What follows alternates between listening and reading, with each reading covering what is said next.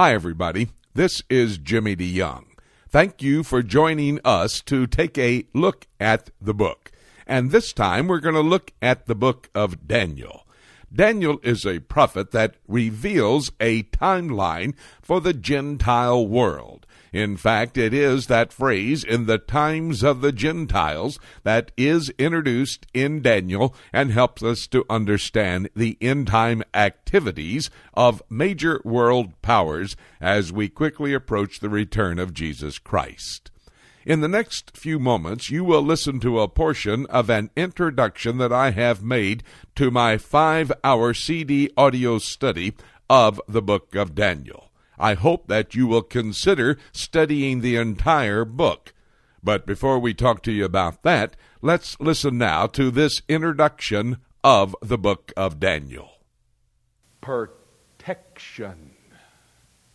Protection, the second thing I want you to think about. Purpose in chapter 1, protection in chapter 3. Chapter 4, pride is the key word in chapter 4. Pride is what Nebuchadnezzar had. He has a vision. He sees this great tree growing into the heavenlies. He sees the animals underneath the, wing, uh, the uh, limbs of these trees, the birds flying in the limbs of the trees. And then he sees a heavenly visitor come down, cut the tree down. It's, uh, there was a brass cover put over the top of it so it's not p- completely destroyed. And for seven years, it's like that.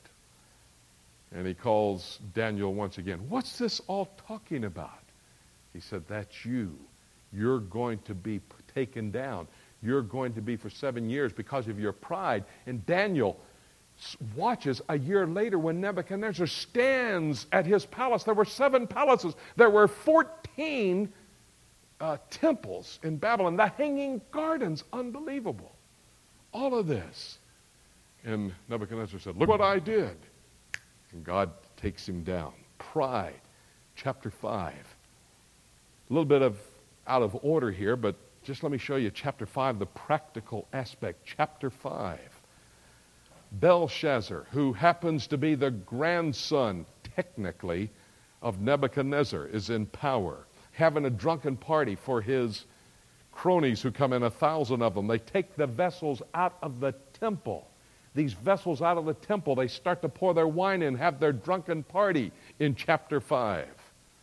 All of a sudden, handwriting, a hand appears with a finger, puts it on the wall, writes a message, and he doesn't know what it means. And so he calls for Daniel. He calls for Daniel after his grandmother, the queen mother, says, You better get Daniel. Remember, he helped out. This is, by the way, 70 years after chapter 1. This is 70 years later. Daniel's now probably 85 years old in chapter 5. And he comes and gives the message. You've been investigated, you're not meeting the requirements, tonight you're over.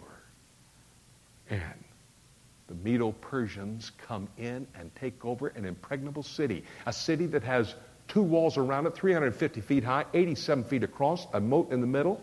They have a water supply for all that they need. The Euphrates River flows underneath the northern wall and out the southern wall of the city of Babylon, food for 20 days, an impregnable city. They're having this drunken party, and the Medo Persian Empire is in existence now, and they shut down the water supply, the Babylonian water supply, which is the Euphrates River, and they come underneath a tunnel, walking into the party hall, and it's over. Now, under the Medes and the Persians, chapter 6 of the book of Daniel, Daniel becomes a leader in the Medo Persian Empire. But they don't like that. The king has great favor with Daniel, and Daniel great favor with the king. He doesn't like that. He's told not to pray. But Daniel says, I was taught to pray three times a day. And so he prays morning, noon, and night. And because of that, he's thrown into the lion's den. And you know the story. Again, the Lord intercedes. Punishment in chapter 5, prayer in chapter 6. May I show you how practical Daniel is? Purpose, chapter 1. You know, prophecy is so practical. You know why Daniel and the three Hebrew children had purpose? It said they were of the royal family. You know what the book of Isaiah says? And one day in the future, a hundred years before it ever happened, Isaiah the prophet wrote, one day in the future, Babylon will come to power. The Assyrians were in power. Babylon will come to power and take some of the royal family into captivity. Daniel had purpose because he knew prophecy. Paul said, I press toward the mark. And after it's all over, he said, and for me, a crown of righteousness because I love his appearing. Daniel understood it. Daniel chapter 3, protection, prophecy. These three Hebrew children, they knew the prophecies. Gives us protection from what? For life, but from anxiety, fear, doubt, sin, which will take us out. Pride, chapter 4. You know what pride is? It's deceptive. It's destructive. It's despised by God. But we can only allow pride to enter in when we ignore prophecy and think we can do it. Chapter 7, punishment. Punishment. You know what? Belshazzar should have known. Isaiah also said 176 years before it happened, Cyrus will come to power and take over Babylon. Belshazzar should have realized that instead of antagonizing God.